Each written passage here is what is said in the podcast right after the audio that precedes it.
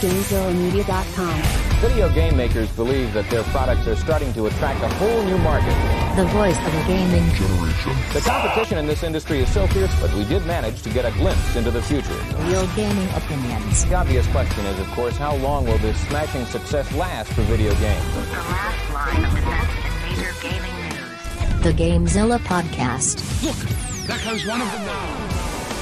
And welcome to the GameZilla podcast, your last line of defense in major gaming news. I'm your host, Grimlock, and with me in the GameZilla Media Studios, well, not really, with me at their own private locations due to the coronavirus, my co host, the Deadite Knight, aka the Butter Boy. As you can see, I have wonderful artwork behind me. I'm in a luxurious hotel high at the top of the Renaissance Center in downtown Detroit. and this is not my home. I, uh, I decided if I'm going to be quarantined, I'm going to be able to keep an eye on everything. I can see Canada from where I'm at. Uh, you know, it's wonderful. Again, this is high class art. Definitely not my home. Very excited to do this podcast. And uh, normally, the one that would be doing all of the video interaction and taking care of everything on Mixer.com slash Gamezilla Media, but today he will be your personal Mixer.com chat admin. that's, that's, the- that's the best name I can come up with. Player One Mickey! What's going on? As you can see behind you, I am on quarantine. I, I'm, you know, government facility. Uh, they got me and ET. I, I couldn't go fast enough on the bike, so the this bi- is where I am. You're in Yeah, the yeah, well, yeah, biohazard room. Yeah, yeah. I mean, I mean, maybe because those are my farts. I don't, I don't know, but I mean, Absolutely. Well, guys, welcome to the first ever full blown like remote session podcast. We've done like on location podcasts, but I don't think we've done this short of like tr- kind of with Gamezilla Alpha back in the day. But uh, yeah, so every e- each one of us are in our own respective uh, locations uh, due to the coronavirus and us self quarantining and just trying to be safe. We uh, have not had access to the Gamezilla Media Studios, but we wanted to try to do a show for you. You know, we knew it might not be as good as what we do in the studio, but we want to try to give you the best thing possible. Instead of just straight up canceling it, we knew that we could, with our IT skill sets, we could hopefully put something together and uh, you know and make it happen. So here it is, episode 304, and the first thing we want to do is thank our patrons. Yes, thank you so much to our patrons as we face this impending lockdown that we're all experiencing. We know that there is extra Gamezilla content out there for our patrons to enjoy because I, uh, I damn well know you got nowhere to go, nothing to do. You might as well listen to that Patreon content. So go to patreon.com slash Gamezilla Media. And for just $1 per month, you can start your patronage and get access to State of the Zilla, a once a month show featuring multiple members of the Gamezilla Media Network talking about topics that aren't covered in any of the Gamezilla Media podcasts. And guess what? Right now, this is the time to jump in at the $5 exclusive content level and start getting access to those special shows that aren't released on Spotify. They're not on iTunes. They're not on, on Google Music. They're nowhere for you except for patreon.com slash Gamezilla Media. And that's the only place you can listen to them. Every single show on our network has an exclusive uh, episode that they put up once per month covering special topics and having a little bit of fun mixing up the formula a bit. And uh, it's it's more Gamezilla media. You're gonna love it. And of course, from us here on the Gamezilla podcast, we do must or bust. We tell you what games are worth buying, which ones aren't, and they're available for you as a five dollar patron at patreon.com slash Gamezilla Media. All right, so with the uh, you know with the coronavirus and everything shutting down, and and uh, obviously we have some bad news today uh, that uh, Victor Thon charity event has been. Um, I don't want to say canceled. It's been redesigned into a virtual event.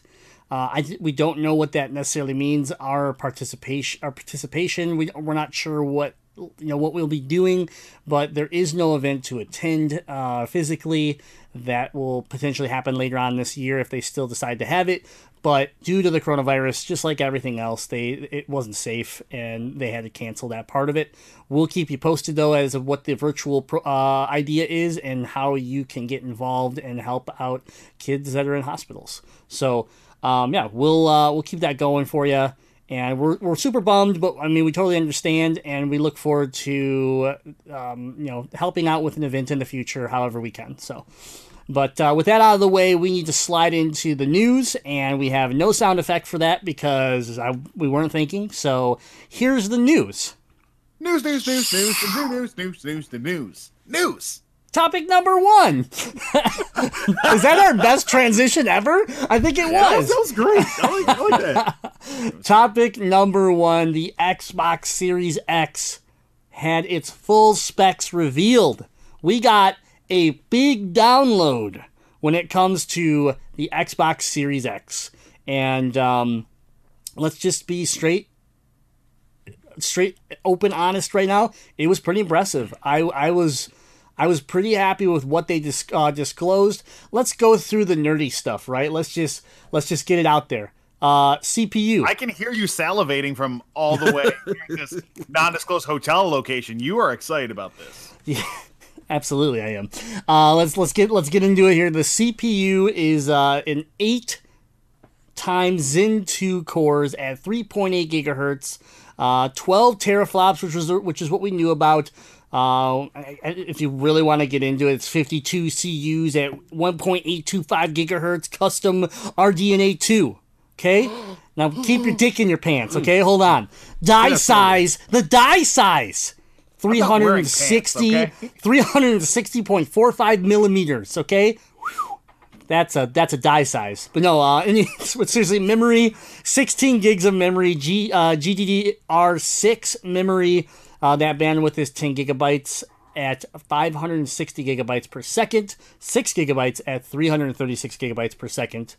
And then internal storage is a 1 terabyte custom NVMe solid state drive. Uh, that's a fast drive for those of you that don't know. That, Um, that was one of the things that stood out to me as impressive when I was reading down the specs earlier today because that was actually information I don't think was known before today. I don't I don't even know if they had mentioned that it was going to be a solid state drive in the series. again a lot of like speculation just because they kept talking about the speed of game uh, resuming a game or loading times and things like that um, so people would assumed it was going this route but what the word custom nvme it, it does add some interesting thought to it as what they can do, which we'll get into here in a minute. But the I/O throughput is 2.4 gigahertz per second raw, 4.8 gigahertz per, or sorry, 4.8 gigabytes per second compressed. So that's fast as far as data transfer. Uh, expandable storage, one terabyte expansion card. We'll get into that in a minute. Uh, external storage will support USB 3.2 hard disk drive support. It does have an optical drive. It is a 4K Ultra HD Blu-ray drive, and the performance target is 4K at 60 frames per second and up to 120 frames per second as they continue to build uh, or developers learn how to use this technology uh, that is inside the Xbox Series X. So that is the breakdown, the raw, the raw numbers and stuff. And some people care about this shit, some people don't. That's fine. Um, but it does lead up to some interesting statements about this uh, machine, which we can talk about here in a minute. But before we do that, let's just pass it along to Deadite here and Miggy and say, I mean, what'd you think of the specs? Did anything really, like you said, the storage stuck out to you? Anything else that was kind of like a pleasant surprise or a disappointment? I was actually interested to know more. I, I would like to know more about what the one terabyte expansion card is going to be all about. That was things we were sort of hearing from PlayStation is that there was going to be maybe proprietary expandable storage, uh, but we you know we didn't necessarily expect that coming from Microsoft.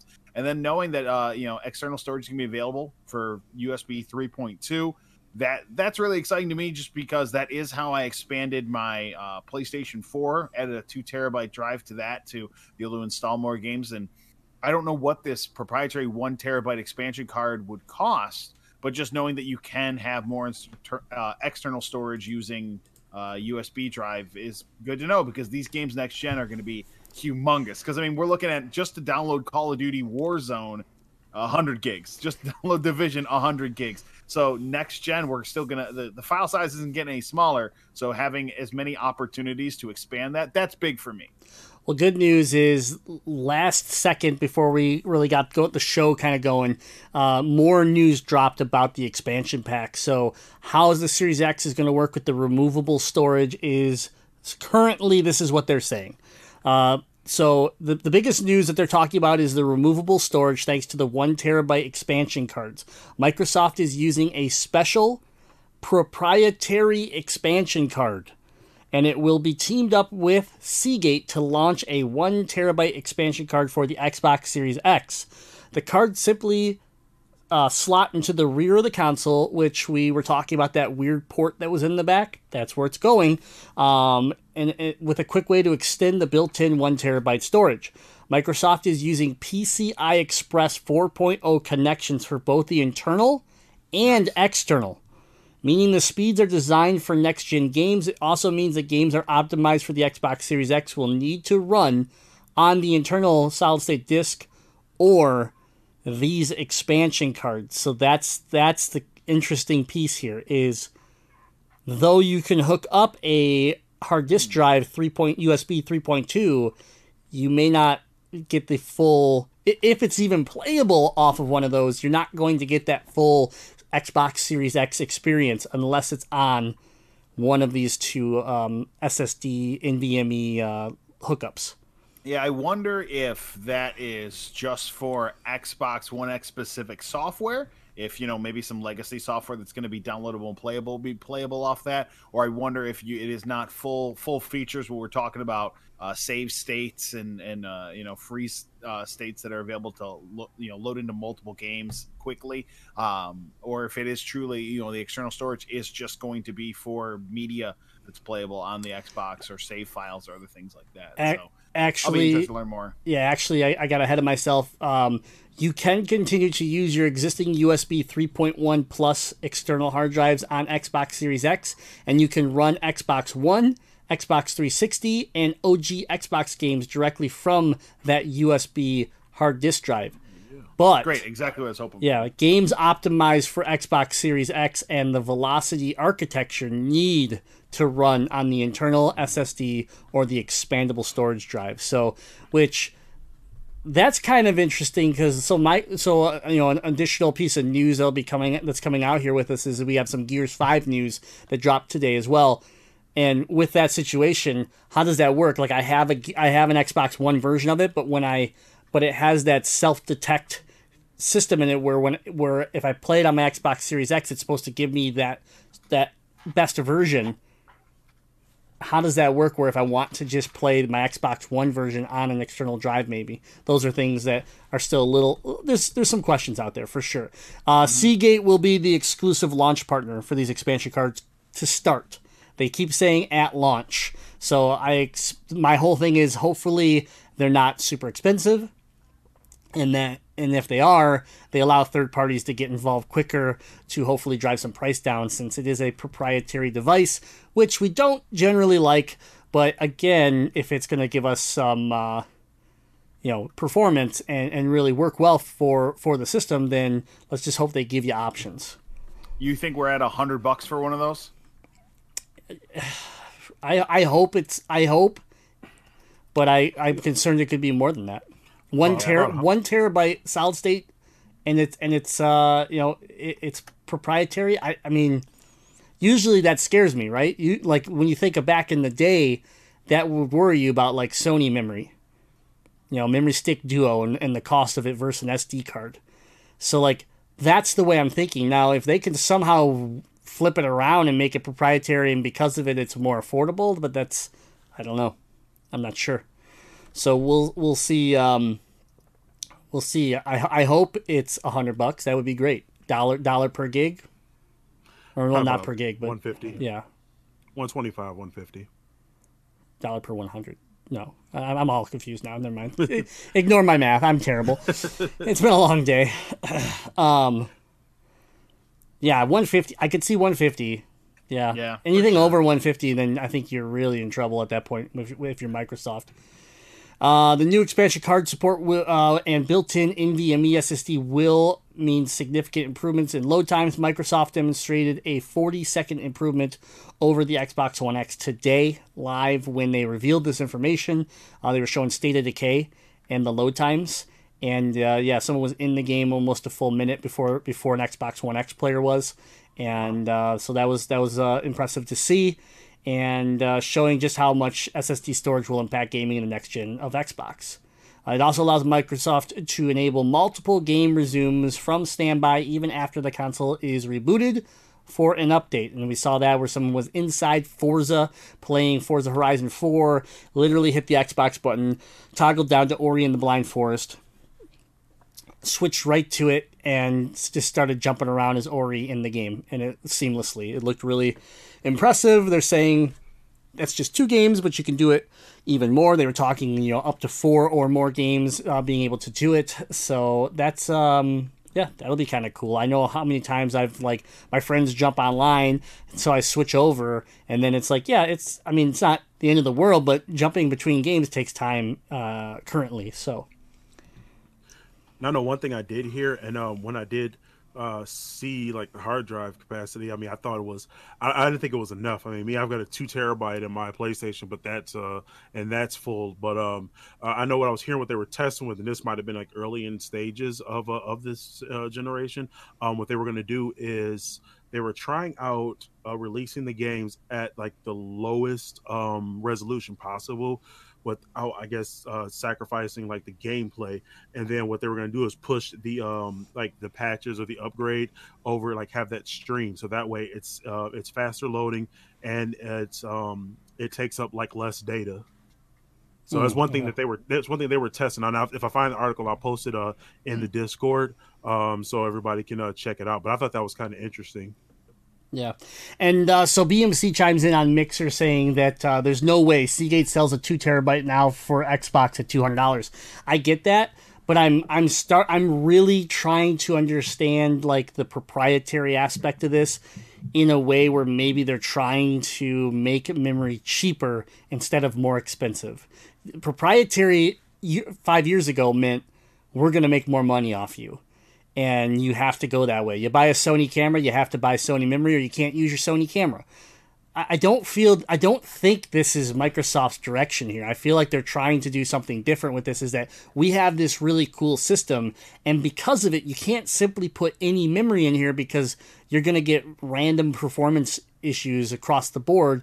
We're going to make a you know a proprietary option for you so that way you get the best experience with our with our product and because we're making this maybe we maybe we break even on it. Maybe maybe we we lose a little bit uh, on it you know with the idea that we want you to buy software. We want you to absorb the content which is where we make our money. So i don't know. I don't think 100 bucks is hard. It's a hard sell for me. I really for a terabyte um, that's going to be really difficult. But I, if it's 200 or higher that that's a complete loss for them. That that's that's bad so especially if the Xbox comes out at 500 now you're talking about how a big chunk of the cost of the system is that is that expansion. Now I'm $700 into this and now I'm pushing towards PC level stuff where I'm like mm, should I buy an Xbox or should I just go PC you know like you still need to play in that in that concept of you you don't want to be a, a competitor to pc you know you want to have your own little sandbox to play in. Switch has found that you know and i feel like ps4 and xbox one lived in it just fine. You don't want to go step into somebody else's sandbox and be like hey you know this is my ground now too especially in one that evolves every six months. So yeah um, we'll see. I'm not saying it's a hundred bucks, but we'll, I hope I can have hope because I sure as hell won't pay two hundred dollars for it out the gate. I'll just delete shit and reinstall stuff and deal with it. you an xbox boy you'll pay for it Uh, Eventually, I would, but I have a Seagate drive right now on my Xbox One X, and I literally got it from my neighbor who found it in a in a storage container. And before that, I just deleted and installed because I refused to buy eh, you know external memory and, and that you could have used any memory but um i just I just it was dumb like i was like i shouldn't have to pay more money because you can't put enough storage space into your device especially something i just bought Like, explain to me how I buy an Xbox One X Gears 5 edition and it has less storage space than my Xbox One S Gears 4 edition that is how many years old and has a 2 terabyte drive in it?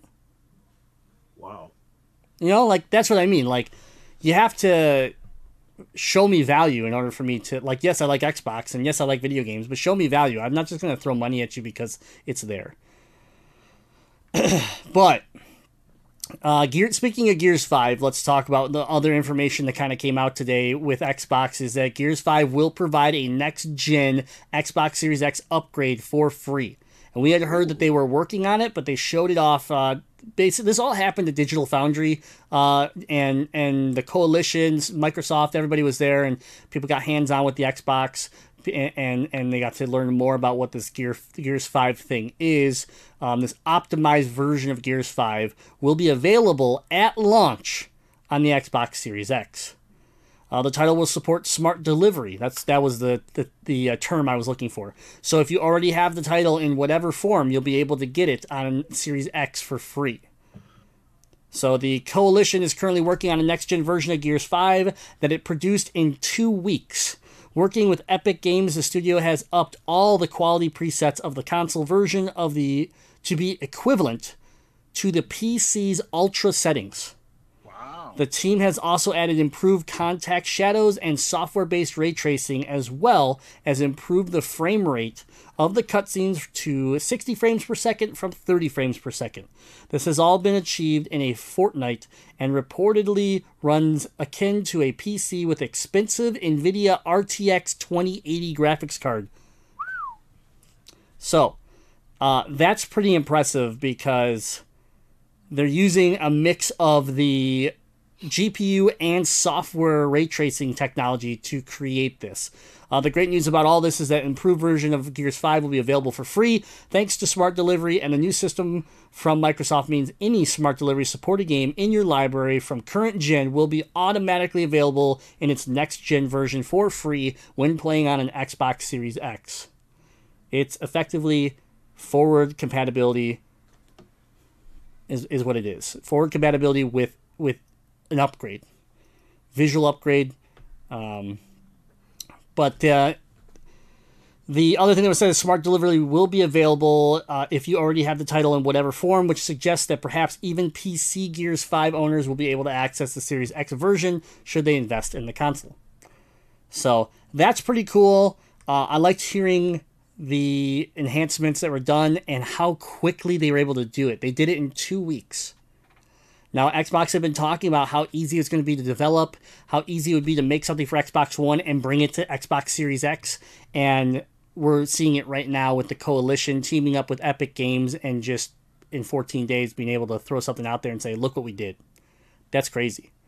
That that gives hope for anybody that's made an Xbox One game that goes, hmm, do I want my game to be enhanced on the Xbox Series X and give it a second life? Potentially get some extra sales out of it for a game that maybe is slowing down. You know, Epic Games was involved. What did they do with Rocket League? What did they do with Fortnite? You know, things like that that could potentially give people a reason to want to play that game on the new system. Helps out Microsoft sales and it helps out the, you know, the developer. It's uh it's also enticing to someone like me who's considering making the jump from Sony. Uh, think about all the games this generation of Xbox that I've never played. So if you're telling me that it would be optimized and running great, that's even more incentive to, you know, catch back up on some of the the backlog stuff that I haven't played from Microsoft. Yeah, absolutely. All right. Um, let's make sure that we cover everything here. Is there anything we want, that you guys want to talk about about this announcement? I mean, I know Uh, when it there's comes- the, When it comes to Microsoft, they showed off the new controller today. Yes. Right? And uh, the new D-pad has me at least interested because that's one of my gripes with uh, with Xboxes. Unless you buy that Elite controller, the D-pad is total filth and unusable. Right. Uh, so the fact that they showed off sort sort of uh, in a lot of ways raised in places, which would probably make it a little bit easier to uh, to actually articulate on that D-pad. So th- that was interesting. Other than that, it, it looks like an Xbox One controller. I know that uh, the article I read said like the grip was a little bit different, but I mean, again, I've spent so little time with an Xbox One controller in my hand, I would probably not be able to tell the difference other than uh, the change to the D-pad. Yeah, and I like the idea that they, they take something that's been working well on the Elite and they kind of create a hybrid of the two to uh, f- create a new D-pad. So take something from the premium now, make it a standard moving forward. I mean, that's uh, it's a good idea, good plan. So the uh, the new controller also supposed to be easier to hold for people with smaller hands because I know people like Deadite has complained about this controller. They're saying they've uh, refined the bumpers, they've refined the triggers, they've really made just some slight tweaks to the controller to make it more comfortable for people with smaller hands. Uh, the idea is that this is not a, um, you know, this controller is the Xbox controller has evolved over the years, but it hasn't like straight up completely changed like how Nintendo likes to go about it. So their idea is that they already have something that works, they just want to refine it. They want to make it a little bit better, and uh, yeah, that's, uh, that's that's they came out with that controller, and it's um, it looks good. I- I'm excited to see what it's all about. They took obviously it's USC USB C ports. It is the um, the um, sorry, my mind just went blank. It's got the new share button in the middle. So uh, supposedly, what they're saying is you're gonna be able to capture footage and take screenshots without a digi- without a menu. Right now, you actually have to go into a menu, hit a button, trigger it. Now you're gonna be able to do it seamlessly, so you're, you can react quicker, just take it and move on with your with your life. So, um, pretty cool, pretty cool. But Yeah, that's that's important. That's one of the reasons I like the DualShock 4 is they have little freak carny hands, and I've just never quite felt comfortable with the again the size, the the sh- size and shapes of the face buttons and and the width of the controller. I've just, everything's kind of bigger, and it's it's harder for me with my little child hands to grip. So It's awesome. it's also interesting to know that we've heard that the Xbox Elite Series 2 is going to be compatible moving forward. Um, and Xbox controllers will work with the Xbox Series X, but they have now confirmed that the Xbox Series X controller will be backwards compatible as well. You'll be able Oh, to take that new controller and go play. You know, maybe you don't want to buy a Series X, but you hate the contr- you know you uh, don't like your current controller. You could go buy the new one, play it on your Xbox One. So pretty cool. Yep. Um, along with that, we have the uh, scale. Just real quick, they uh, put a banana on top of the system to uh, to give you a, uh That's no banana. to give you a, uh, a feel of size of the system.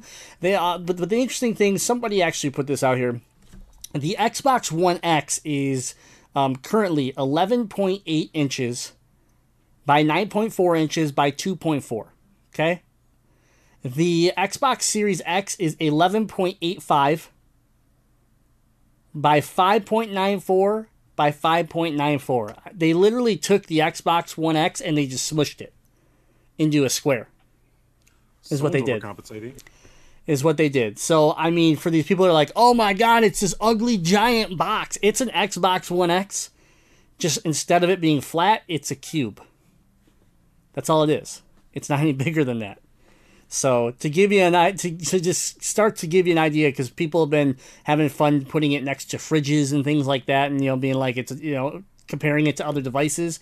Well, It looks someone like an air filter. yeah. So so we got the the exact dimensions, and it's not it's not as um big as as I think some people were thinking it was going to be, and it doesn't also it doesn't surprise me because when you think of what they were able to do with the Xbox One X um, and and compact that down into something that was smaller than an Xbox One S, this just leads more into even more where hey they're able to do it again and put even more into this. They also showed us a cool, and you can see it if you're watching us live on Mixer. Um, they they made a cool like breakaway of the system to see how it's how it's layered like blades of a server, and then a fan system that blows blows crosshair through it. Um, looks like a really good design. There's also an Easter egg in this system, which I thought was super cool. Something that started on the X, the original Scorpio edition of the Xbox One X. There's a Master Chief art piece of artwork inside the system, um, which is this time it's on the fan and it's a uh, Master Chief helmet that is uh, that is put on the fan. This may not be something that you can even see when you look at the system, but the fact that it's there is the idea. Um, the Xbox Scorpio edition, Xbox One X Scorpio edition had it on the logic board, so you were never going to see it anyways. So it, it was uh, Master Chief riding a scorpion. So, but yeah, there's a lot to talk about here. There's a lot going on when it comes to the Xbox Series X. I think this was all good. This was all good announcements. There was nothing here that was super alarming other than potentially the cost of a proprietary uh, memory expansion. But otherwise, I think everything here just led to more excitement, and now we just want to see even more tech demos, more gameplay, and you know that's going to be coming up in in the coming months. As yes, we don't have E3, and we don't have a lot of these conventions that were scheduled due to the coronavirus, but Microsoft will still be doing their presentation to some extent uh, that we'll be able to experience here in a couple months, and hopefully learn even more about this uh, device, including the big unknown factor how much is this thing going to cost? So, any final uh, thoughts on the Xbox Series X before we move on? No. Shut up and take my money. Yeah, I want it. I'm in. I'm in. All right. Topic number two. We just we just mentioned it. The coronavirus has been affecting everything. Uh, we we are now living in a in a part of State of decay. well, no, we're living something that I don't think we've never experienced, and even previous generations could say nothing like this. Like the the, the extent. Uh, Deadite, you just read something about San Francisco. You want to share it? Yeah, San Francisco. Uh, the the mayor of San Francisco came out and made the announcement that they're going on a 24 hour lockdown. I think I think the article said for three weeks, where the only thing you're permitted to leave your house for is going to get groceries uh, or to go to a doctor. I, I think banks will still be open, gas stations will be open. They list some like essential businesses that will still be functioning, but they're pretty much telling their citizens you, you're gonna stay in your house uh, until this all blows over, which which is really pretty crazy when you think about it. That you know, like are the are the police going to be patrolling? Like, how do they enforce this lockdown?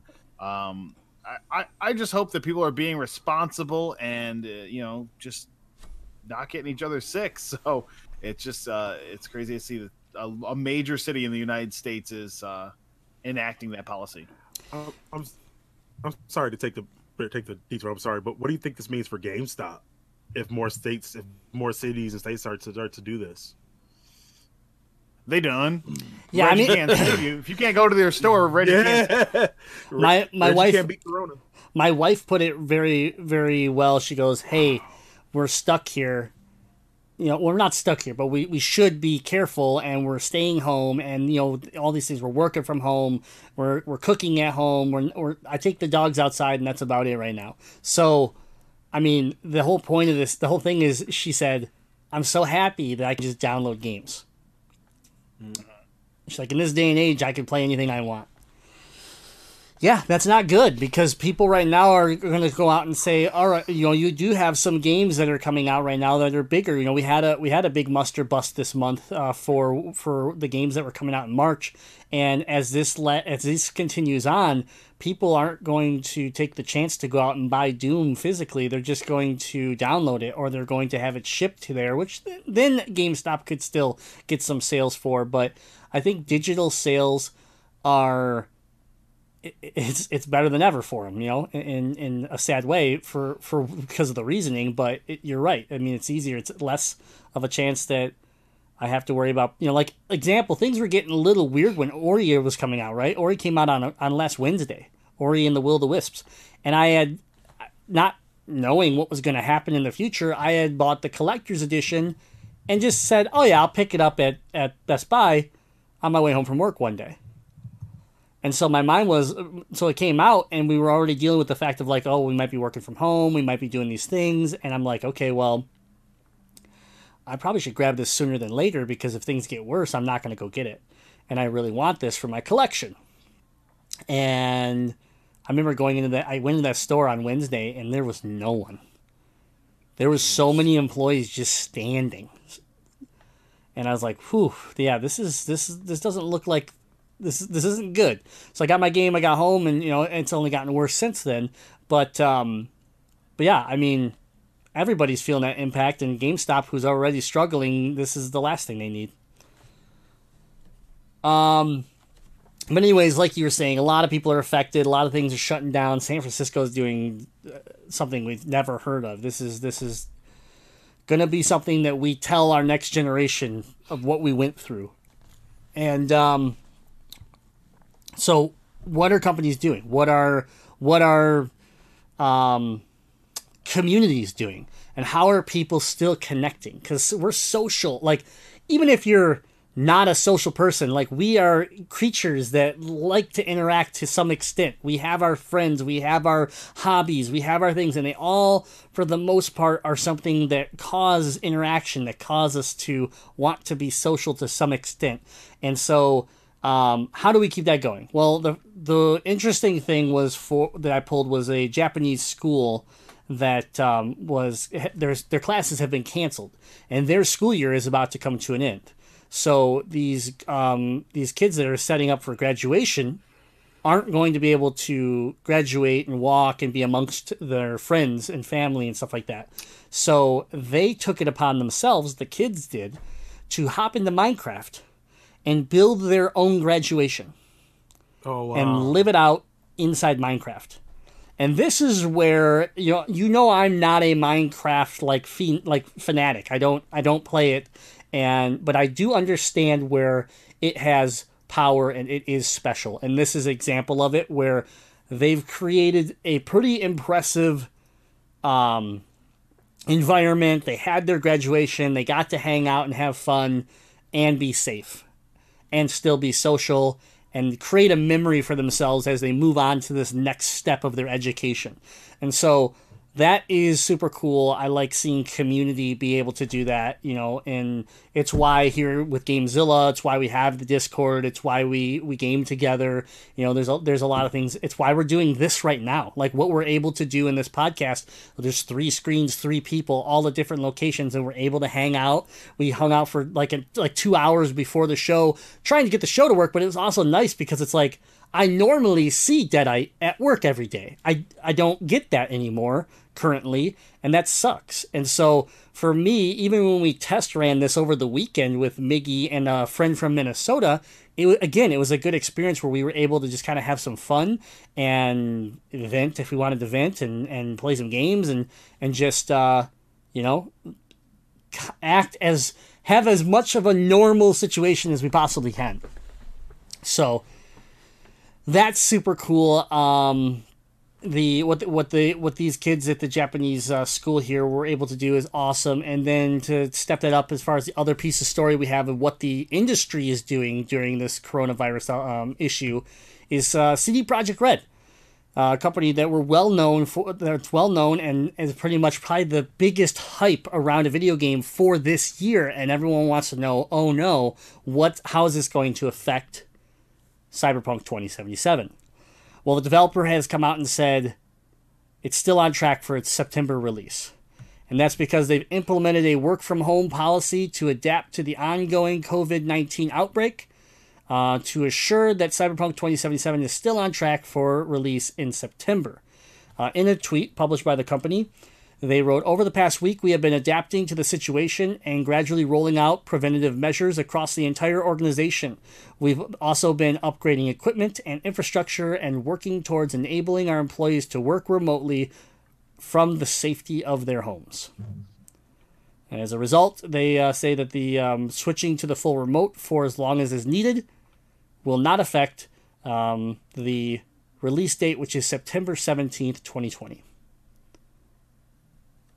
So it, it's pretty cool, but at the same time, you know, you got a lot of people flat that are that are starting to come back at them and say, "Oh, cool, yeah." Um, so now they're stuck at home doing crunch time, which crunch time is a big topic that we've always talked about here within the gaming industry, where people are putting in so much time and have no lives because all they do is work on the game, and um, you know, people like uh, Naughty Dog developers have even uh, spoken up and said, hey, you know, during that delay, which was supposed to allow us extra time to work on this, all it did was actually create more crunch time. And so, you know, people are, are definitely upset about that aspect of it. But again, we don't know the full picture. Is this a mandatory work from home? Is this a voluntary work? Like, what is the situation? And when you are, I'm sorry, if I was part of Cyberpunk 2077, that would be my life because the hype around that game right now could set my career for the rest of my life. Hmm. If that game is, it does what it's supposed to do, and I was part of it, that's my resume right there. I could walk in anywhere and say, yeah, remember, remember that game? Yep, this is what I did on it. So I mean, when you're when you're a game creator and you have to work from home, I have to imagine you're still excited and passionate about what you're doing. It's not like your job's a janitor and they're making you mop your own floor for 12 hours a day at your house. Like you're there probably doing something you're passionate about. Again, I'm not disregarding crunch time and it being an issue in the industry, but let's let's not just create a reason to be upset as gaming fans if all of a sudden people from CD Projekt Red come up like, oh, during this two month quarantine, we were working 19 hour days to get this game done from our homes. Yeah, okay, let's have that conversation then. But for right now, we have no right as game fans to to point any fingers at a developer who's empowering their employees to still work. Think of all the people that currently are out of work right now because of these lockdowns that are happening across the country. So let's all pump the brakes as gaming fans and just hope that things are going well for these employees and hope we get our game on time. And, you know, if there is crunch time, we'll worry about that then as fans. No, very well said. I, I 100% agree. We have local friends here right now that are already concerned because their entire revenue stream has been severed because they are small business or whatever and and they're they're living off their savings and just hope that it lasts. So I mean, we have we, we experienced that. Um, we we know how it's going to affect some companies that may never reopen after this. They may not be able to recover because when it's over, that's just the beginning for a business. Okay, that's just the beginning to try to repair what's been damaged. You still, if you're if you're a brick and mortar store, you still have to build that foot traffic back up. People still have to trust the fact that they can go outside, and you'll get the initial people that say, "Screw it, I'm going outside. I can't take it anymore." But it's going to take time to get even back to where you were, and so these companies vi- video game developers are that's a fragile environment now cd projekt red you have you have a lot of momentum you have a lot of money like i'm not saying you're going to close your doors but there are companies that literally may not reopen their doors uh, because of of this so i agree with uh, i agree with deadite is that be happy that you have a job be happy that you can work your job remotely because some people can't you know, like uh, going back to Mixer here, we have Ghostwalker talking about Walmart at his location. They won't even let people in the store anymore. You have to go through a drive-through to get your stuff because people have been fighting inside mm-hmm. Walmart over stuff. So now you have to go through a drive-through. Well, guess what? Now they don't need the workforce necessarily that they needed to run the whole store when everybody was welcome inside. So what happens to those people? You know, like it, it, it's affecting everything. We've talked about San Francisco shutting down. How does that affect people? It's going to affect people. And so worrying about crunch time right now is like the least of my concern as far as as far as I can think. Like if I was there and I was working, at least I'd have something to keep my mind off the shitty shit the shitty stuff that's going just- on. I was just thinking that. Yeah. Yep. Yep. And like like that I said, when someone from CD Projekt Red c- comes forward and complains about it, then we can have this conversation. But right now, for all we know, everyone's thrilled that they even have this opportunity. So, all right. Aren't they in like Poland or something? Like Yeah. Europe's real lockdown. Yeah, yeah, they are in Poland. I could be wrong about. I thought CD Projekt Red was a European studio. No, you're right. You're right. Yeah. Yeah, absolutely. All right, let's let's keep it moving here. We're uh, we're doing all right, but we wanna we wanna speed speed things up a little bit here. Topic number three Oh, this is a one. rumor mill.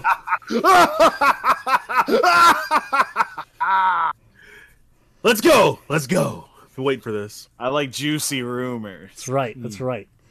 Um, some some rumors came out today that kind of resurfaced and connected back to some older rumors uh, that popped up about Konami and the fact that uh, Sony wants to buy some of Konami's most beloved and lucrative IPs. So, again, we don't normally cover hardcore rumors like this, but this one was interesting enough that I feel like we can have a discussion around it. Sony wants to buy Metal Gear Solid, Silent Hill, and Castlevania. Give it to him. Those are the those are the three that really get referenced hardcore.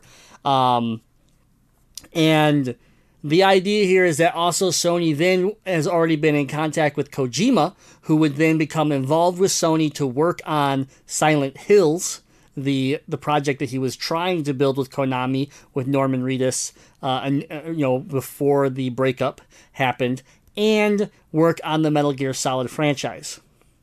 With the theory about remaking, similar to how they're doing Final Fantasy VII right now, remaking Metal Gear Solid 1, Metal Gear Solid 2, and so on. So that is what was brought up around that. Now, the thing that I said instantly was like, this sounds too good to be true. Because they also talked about Castlevania, which is a, an IP that, let's be honest, they've done nothing with in years upon years. We've got two collections, Yeah. two little And, collections um, since Mirror of Fate or whatever it was. Yeah, and the discussion was that they that Sony wants to bring it in, have uh, the Jap- Japan studio work on it in a uh, Dark Souls style creation of a Castlevania game.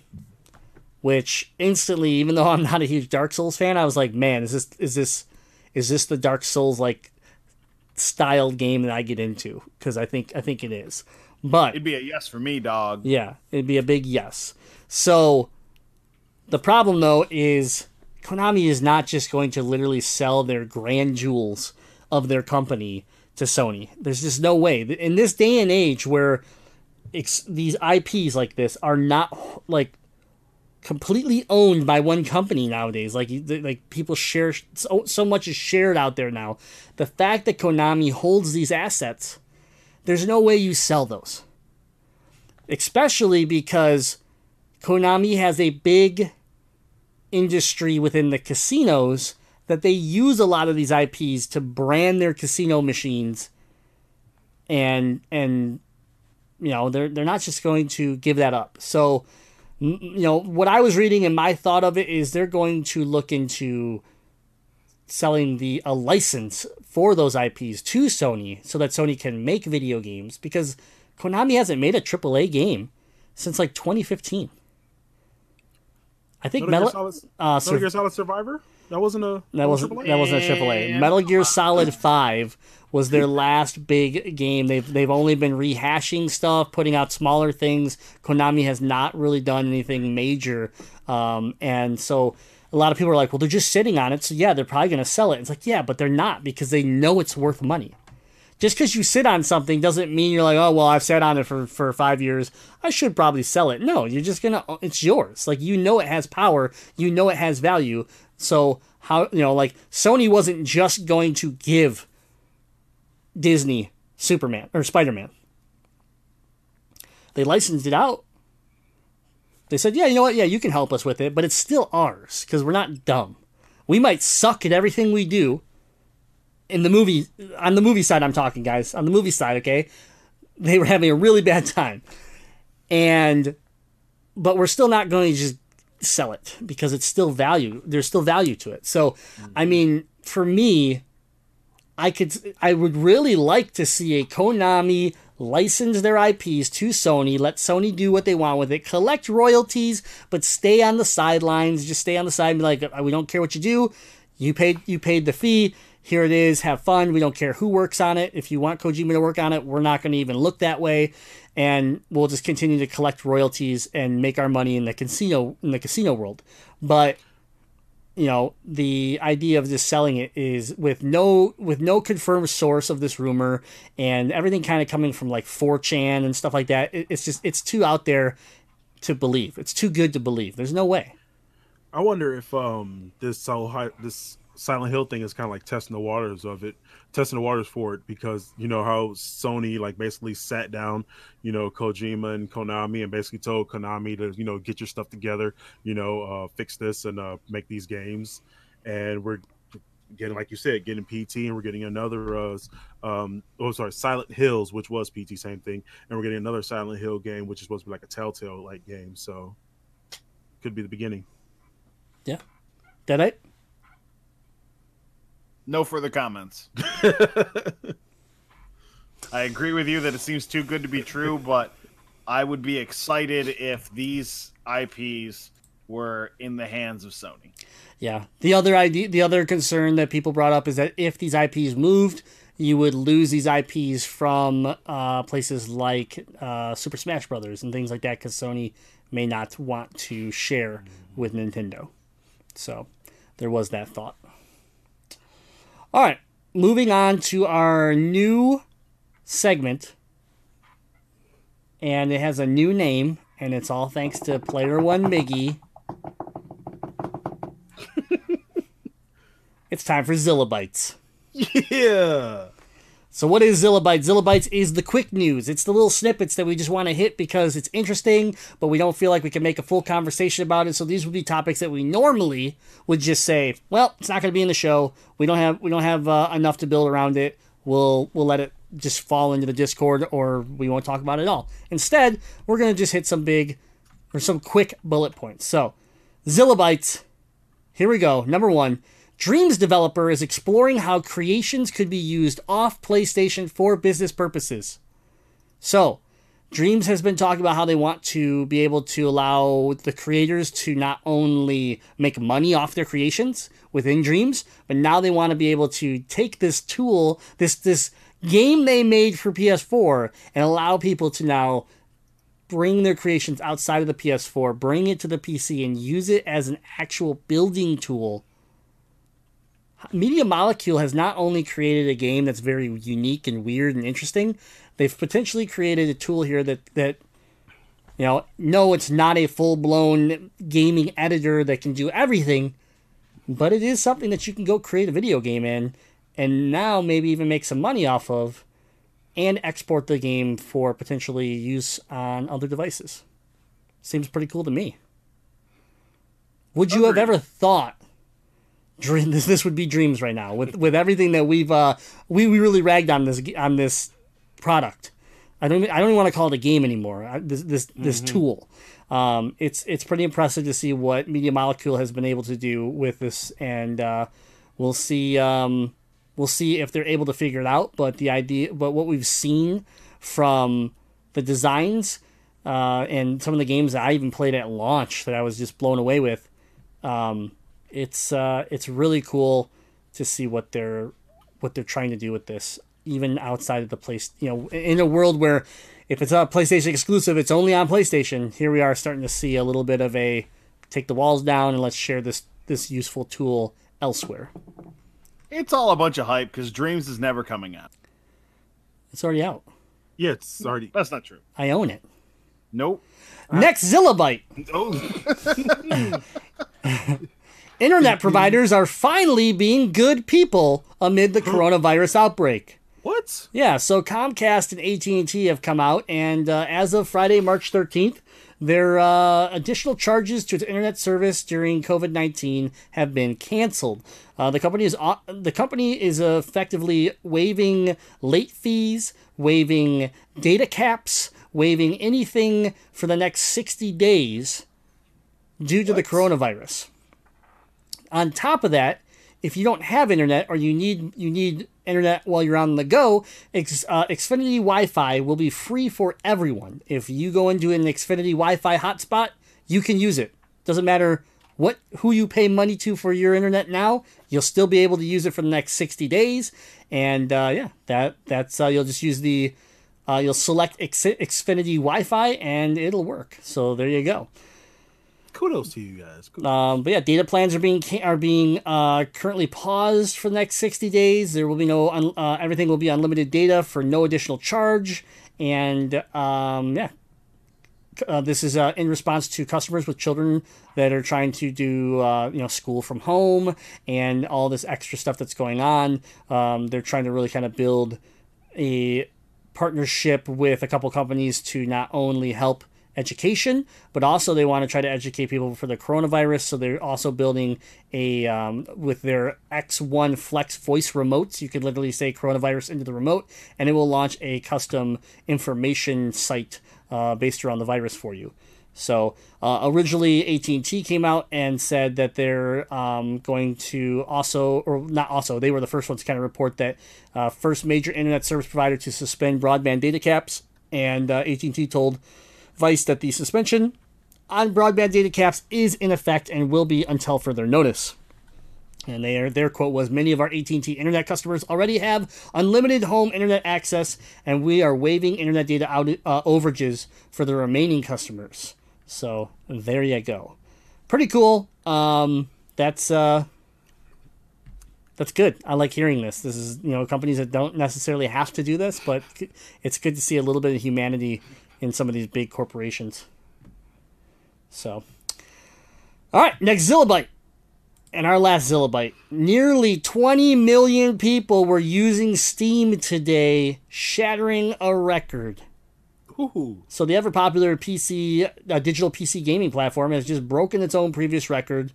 Uh, according to the Steam's own statistic tracker, a peak current count of 19,728,027 people were using the service around 7 a.m. this weekend, uh, a brand new record for the service.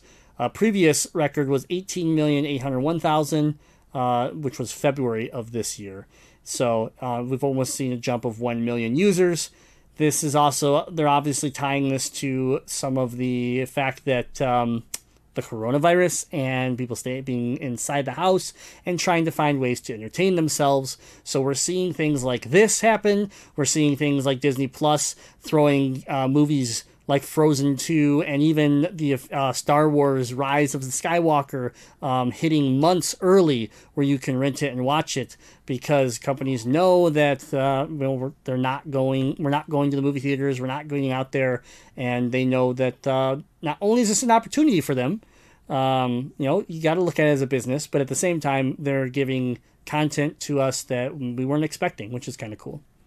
Yeah, starting on the 20th, Universal Pictures will be all of their movies that were set to release in theaters over the next couple months are going to be available for a $20 rental uh, for in home. So I'm talking about new Fast and Furious, um, Invisible Man that's still out. Like those movies, like big, big releases that are in theaters currently are about to be. You'd be able to rent that uh, at home for 20 bucks, which it, yeah, that's a lot for a rental, but you got to consider for most people, if you're going to go to movies on a Friday night, that's 20 bucks right there. So hopefully you got a nice TV to watch it on.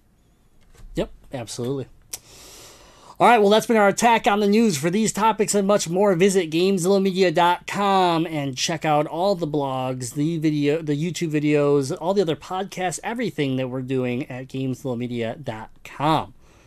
But we do have a discussion topic. We're going to uh, keep it kind of short, but we wanna we wanna get into it with everybody being stuck inside, you know, self quarantined or just be, or whatever it is you're being safe, working from home, all the stuff. The the question came: top games to play while you're self quarantined. Top games to play while you're stuck inside because there's a deadly virus outside. So, I'm going to start it off with, uh, let's see, Deadite. Did you have some time to uh, think this one over? You got a good answer for me? Or Yeah. I, you know, I've, I've thought of a few things today. Uh, uh, so the first thing I wanted to say is if you are locked up with your kids, a lot of kids uh, not going to school right now, um, and you know, if hey, if you listen to this podcast, if you have a box of your old video game systems in your basement or your attic, hook them up. Spend some hours teaching your kids about the video games you like to play. I know uh, you know, people that are in our Gamezilla community that have kids are passionate about showing the, their kids the games that they played. If you got a PlayStation 1 or an N64 or something, hook it up and show your kids the stuff you used to play. That's going to be quality time spent with your kids, and it's going to cost you zero additional dollars. Miggy, what do you got? Um, well, Um, I guess we'll all play our roles. Um, I'm gonna go with the mobile aspect. Um, surprise, surprise. Um, Can we mute him in this remote session? Is that possible? Uh, well, perfect, perfect. There we go. but no, um, a real talk. It does. It can kind of uh, tether along with what uh, what my main man uh, Deadite says. Um, I mean, if you if you want, get get an emulator uh, thrown on there, and you can play your retro games on there. If you don't have the classics, but you're still a fan of the classics. But I'll give you two, two games um to to play while you're um on quarantine. Uh, number one. Um, if you're into the yes, it's Weeby, I've talked about it before, but Honkai Impact Third. It's um, it's uh, a beat 'em up. It's fun. It's got a good story to it. Um, definitely recommend it. And number two, it's a rather new one. I actually started playing on my birthday and still been playing it, playing it hard. And it's called Dragon Raja. Now, um, I know what our boy uh Sashin told us. It's uh, it's got uh, roots in a um. I just noticed both of you guys. I hate you guys. Um, but no, uh, what what our boy uh, told us is um, I mean, told me is that it's uh, it's got something to do with a uh with a real uh story. So um, definitely looking into that. Um, but right now, um, the game is like heavily story focused, and I'm surprised with a lot of the voice work, um, and how the story is for a mobile title. So um, those two definitely keep you occupied while you're on lockdown. And third one was a was a app, but yeah. No respect. No. My mine is the um it's kind of the answer I gave earlier is I think community is important and and just uh, competitiveness is somewhat important. So I think games like Call of Duty's new Warzone or um, playing something like a prepare yourself like a Minecraft or something like that that you can build that What? type of again. group of people to hang out and just have a chill time and be able to break away from reality a little bit I think is good. Like I've noticed that even Jade is having some she's already feeling kind of cooped up, you know, so finding those games where she can explore and kind of have and get into an open world. Uh, right now, she's playing Star Wars Jedi Fallen Order, which isn't necessarily an answer like I just said, but for her it fits because it gives her that the outlet of exploring different planets and just kind of breaking away from the fact of like you know fear and everything that's going on here in right now so i think it's important to be able to have that breakaway and in whatever form. So for me, it was Ori in the in the Will of the Wisp. For her, it's Star Wars Jedi Fallen Order. But then I really enjoyed switching over to say Forza Horizon Four and uh, Call of Duty Warzone this past weekend, and spending some time with people and interacting with people and actually just having like a good time. Like we were like. It's the only way right now that I can hang out with people. Before it was like, yeah, I liked to hang out and play games, but I also liked to go meet up some with somebody and have lunch with them or go video game hunting or something. You know, now it's like, hey, um, we can either hang out in a video chat like we're doing right now, or we can play video games or talk on the phone or text. Like those, those are our options, and it's very um, a lot of it. A lot of that feels disconnected, but I feel gaming brings you together, lets you lets you be strategic, lets you build, lets you be creative. There's so, there, all those aspects exist in gaming, so being able to do that uh, with friends is uh, is important. So. So an, another thing that I did is I pulled up a list of uh, 2019's PlayStation Plus games and games with gold. So I want to just give a few of these are games that I'd give shout outs to. Eh, Now's a, now could be a cool time to get back into your library, especially if you're not working, maybe you're not pulling in money, but you have these games uh, just sitting waiting to be downloaded. There's a few that I just want to call out from each platform. Again, this is only applicable for PlayStation 4 and Xbox One owners who were good about redeeming their uh, their bonus games that are available as part of their subscriptions. On the PlayStation 4 side, some of the highlights uh, that I would say are out there. Um, man, first couple months weren't that strong. Uh, you, hey, if you want to get into playing some Call of Duty, but you want to do a campaign, the Modern Warfare Remastered was available uh, there in March, as well as The Witness, a really fun uh, first-person puzzle game. Those are ones that uh, you know could be good. I don't know if I would necessarily recommend Overcooked, which was available in May. Uh, it could you know you could look at it as a fun game to play with the spouse or the kids because it is a family fun game. But if you're locked in your house with your family, Overcooked can be a very frustrating game, and it could end to you holding some grudges with people you cannot get away from. Uh, June. Borderlands: The Handsome Collection. Again, this is on PlayStation 4. Borderlands: The Handsome Collection. If you've never played a Borderlands game, those are two wonderful games that will give you a ton of hours of gameplay, and uh, hopefully your friends have them. You can play them with them. Sonic Mania, that's a really good family game that was free in June, so hopefully you pick that one up. That's classic style uh, Sonic, really good. Um, moving on, some of the other ones that look like they'd be good for you to play. Uh, Batman Arkham Knight, ton of gameplay there. Good Batman story. If you're missing sports, MLB The Show 19 was available in October because uh, sports are done. So uh, you know maybe you got to make your own sports. And also Last of Us remastered. Uh, in this time of a virus outbreak, it might be a little bit fun to play Last of Us. Also, get ready for the new one that's about to come out. Uh, moving over to the Xbox side, Celeste was available in January. That's the video game I'm super into right now. Can't recommend that one enough to steal one from Craig. Um, uh, scroll through. It, honestly, I don't know if Grim might have some other opinions. I thought Xbox had kind of a weak showing. Some of the months there wasn't really much that looked fun, in my opinion, across games with gold. NHL 19 was available in June. Again, make your own hockey if you uh, are missing sports. Uh, moving on to July. Didn't they, didn't they add Jurassic World Evolution? I haven't got there yet. I haven't, I haven't even got. You're just to saying the it, you're already, you're already ba- you're already bashing Xbox, and I'm like, wait, didn't they have I'm like just like saying- your game of the year, a lot of these games with gold are soft. game of the I'm saying. decade? game of my life. Uh, July, Castlevania Sympathy of the Night, uh, a classic. Sympathy of the night. Sympa- sympathy of the night. Sympathy for everyone that's getting sick. Um, Gears of War was available for Xbox Xbox One old uh, owners on Games with Gold. Uh, there's there's a lot of good stuff, but again, specifically, Grim called out in I believe it was December that uh, my probably my favorite game I played last year, Jurassic World Evolution, with countless hours of park building fun.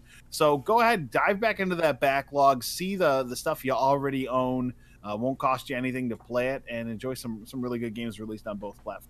If you own Nintendo, you're screwed. I guess you could just play a bunch of games from 30 years ago and hope that's good enough.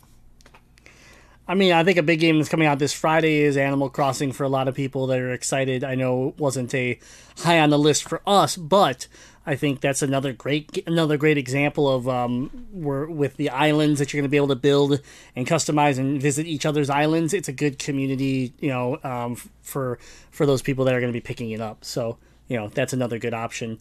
Um, Ghostwalker's in Mixer Chat. He he's the one that has been designing all these awesome cars for us, and uh, he does classes, he does car shows, he does all these events within Forza that are not technically part of Forza. He uses the world of Forza and then creates his own game mode in there for people to hang out, where they they sit there and have a car competition to see who has the best design in a car, and then he'll have a class where he'll give you a design and say, okay, now try to recreate this, and start to teach people how to do that in game. And so like these are things that again people are breaking through the walls of what's what this game is supposed to do and even adding more value to it. And in a time like now could be a really cool outlet for some people to go check out. So i think that's a, a really good point there. And i also saw sashin in the mixer say we should all start a mmorpg and i was like you know what? That's not a bad idea. That'd be pretty cool. Gamezilla Media community all jumping into the same mmorpg I don't think it. I, I don't think it counts as an MMO RPG. But you know what game that I think I'm gonna download here pretty soon? Hmm. Dauntless. Dauntless, yeah, that's a hmm. fun. Yeah, yeah, Dude, yeah. You're free right. to play. It, again, it's it's a Monster Hunter like game where you're you're teaming up with your friends, doing boss battles, collecting loot, uh, and it's free to play. And it's available on PlayStation 4. It's available on Switch, PC, and I'm sure it's on the Xbox too. Uh, so, hey, that that's one that I think I'm gonna get in case people are want to jump into that one. Yeah, absolutely. That's a good one. and I, I, I, might, be stepping on some toes, but yeah, that um that that ties into um to uh with the with the MMO is just uh you know check us out in our uh, Discord community um or or just get involved in, in in a community in a game community that way you can keep yourselves involved, play with a bunch of uh, friends, meet make new friends, um keep yourself from going crazy. You know that that's the community. Even though we can't physically you know uh hang with each other, we can do it in the digital space. Yep. All right, cool. It's a good good uh, topic for discussion. There, we're gonna move into the Zilla update.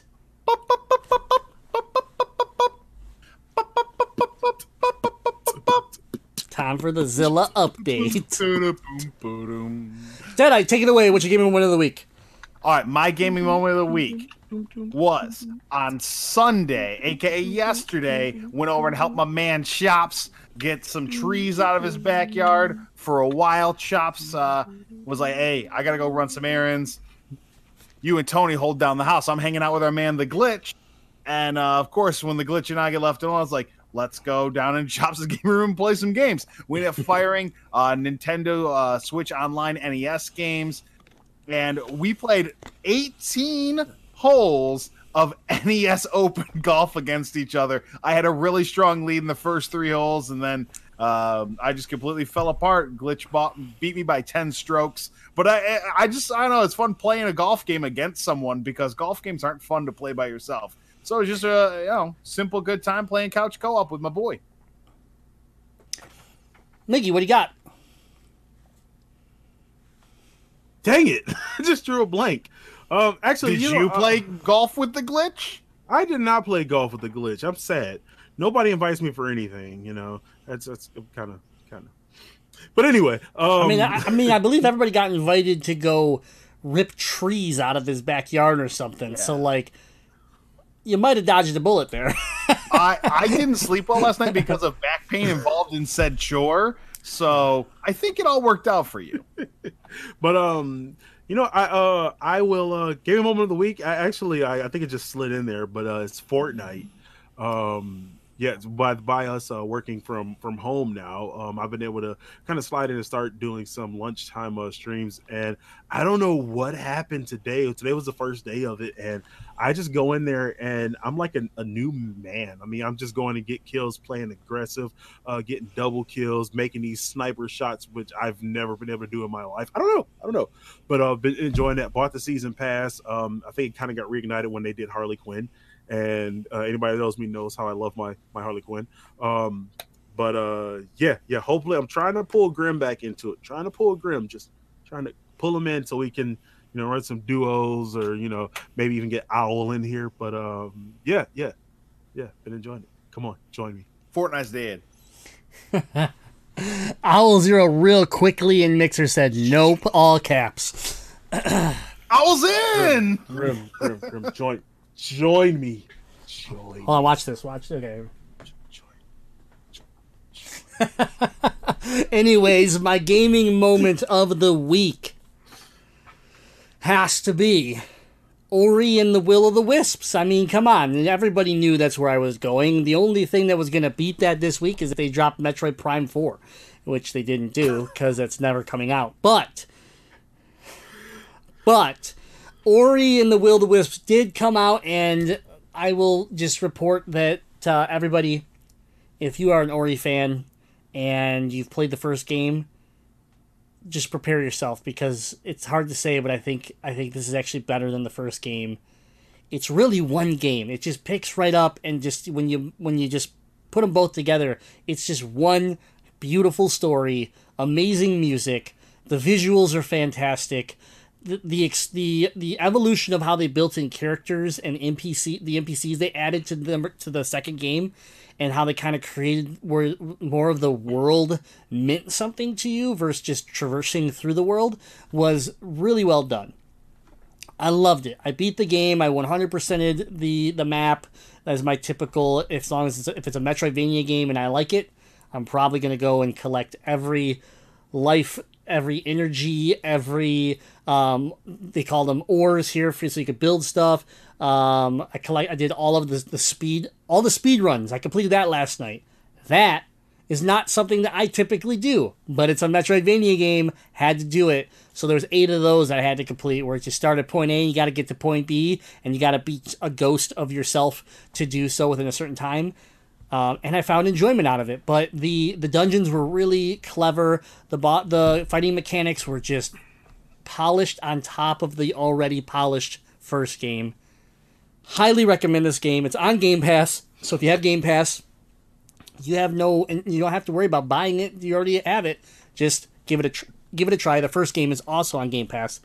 Otherwise, it's a thirty dollar game. It's not that expensive, and it's uh, it's a lot of fun. I put twenty 22 hours into it, I think. Um, so, and I could, and I still have a little bit more that I want to do. And then, of course, there's hard mode and um, that I can play. So, I mean, yeah, it's uh, it's a ton of fun, and I highly recommend it. The story, without any spoilers, the story is fantastic. Uh, but I do have a, a one piece of complaints. Something I want to just complain about a little bit is this game has some problems right now with its performance. So after you complete the first dungeon, something happens to the game file that causes weird just hiccups where you'll have complete frame drops. You'll have where you're going from like I don't know if this game runs at 30 or 60 frames per second, but whatever it runs at, down to like 2. And then it'll just repair and it'll just fix itself and you're good. It's just a little blip, but it happens and you're like what the hell was that? But the worst part is when you teleport. You can warp from different points in the game. Every time you warp, you have to worry about your game freezing or crashing. So there's something majorly wrong with that with the with the file becoming corrupt as the game as you grow the game as the map gets loader uh, or larger.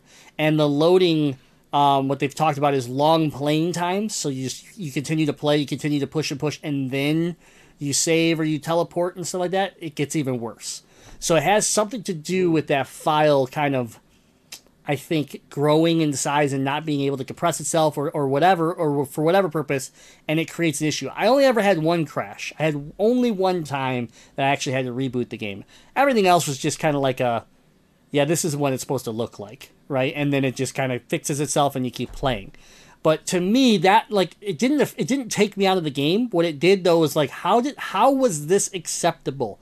Like you there's no way you didn't know this was happening because you literally it happens literally as you're saving the game as you're teleporting. Like major functionality of this game and it's happening. So like to me it's like how is this not a day one patch? How have you know and now if you join their discord and you go into their discord and you go down to like this one random channel they're like well yep we're working on it. Like that's their only acknowledgement to the issue.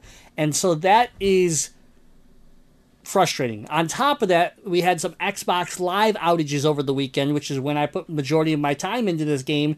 And of course, it has caused a glitch in my game where now my achievements aren't popping. That I've already I, I've beaten the game. So like the achievement for beating the game, the achievement for collecting all the items, all those I don't have them. Even though I know I've completed it, I can I can bring up the screen and just show all the items on my menu. Don't have the achievement. That needs to be fixed. Needs to be patched. And then um, I have a I have a glitched side quest. I have one side quest left, which is a in your main city. You have to repair items. You have to repair parts of the city, uh, parts of the forest, or whatever you want to call it. Well, I can't do the last one because the last repair says question mark not unlocked yet. Well, when you read how it unlocks, it unlocks by by completing the previous repair, which I've already done. It shows completed. So there's eight repairs, seven of them show completed, and one's a question mark because it never unlocked. So I'm li- it's literally glitched in my game where I can't complete that piece, which is another achievement. So that is my frustrations. A lot of it it seems like a day one patch. A lot of it seems like something like that just through beta test, just through testing that it should have been like, oh, we should we should, we need to take care of this before the game comes out, especially considering we delayed the game, and yet it still is a problem. So that's the only thing I noticed. Again, the game was fantastic, but um, yeah, that's my game moment of the week. Nice. Well, before I die here on my couch from exhaustion, I think it's time to wrap this show up. I want to thank everyone for being here and remind everyone we have other amazing shows at GameZillaMedia.com covering different topics. We have Last Action Podcast about action movies, The Noiseland Arcade, talking about uh, episode by episode running through The Simpsons, uh, Noobs and Dragons. It's a great story based tabletop gaming podcast. You're going to love that one. They're in season two right now. Go back and, you know, get get in on episode one of season two and get caught up on all the action. Legend of Retro, those are our guys. They cover all the retro gaming that you could ever want. And then, of course, keep listening to the Gamezilla podcast. All our shows available ever you listen to podcasts, GameZillaMedia.com, and of course, get on our Patreon and uh, get into some of those perks because you're at home. You got time to listen to them now. All right, everybody, thank you for hanging out on episode 304 of the Gamezilla podcast. This could be the look of the podcast for a few more weeks. We don't know for as long as it takes. We're not sure, but we have this now in place so that we can continue doing the show and not have to sit here and cancel it for a month uh, while we wait for this to uh, situation to get better. So, yeah, Kazoom tight over there. Bless you. Thank you. Ooh, All thank right. You, thank you. Thank you. Well, everybody, thank you uh, again. Remember, we are your elite free DLC for all your gaming news. And until next time, game on. Wash your hands. Yeah, wash your hands. That's a good point. Wash your hands.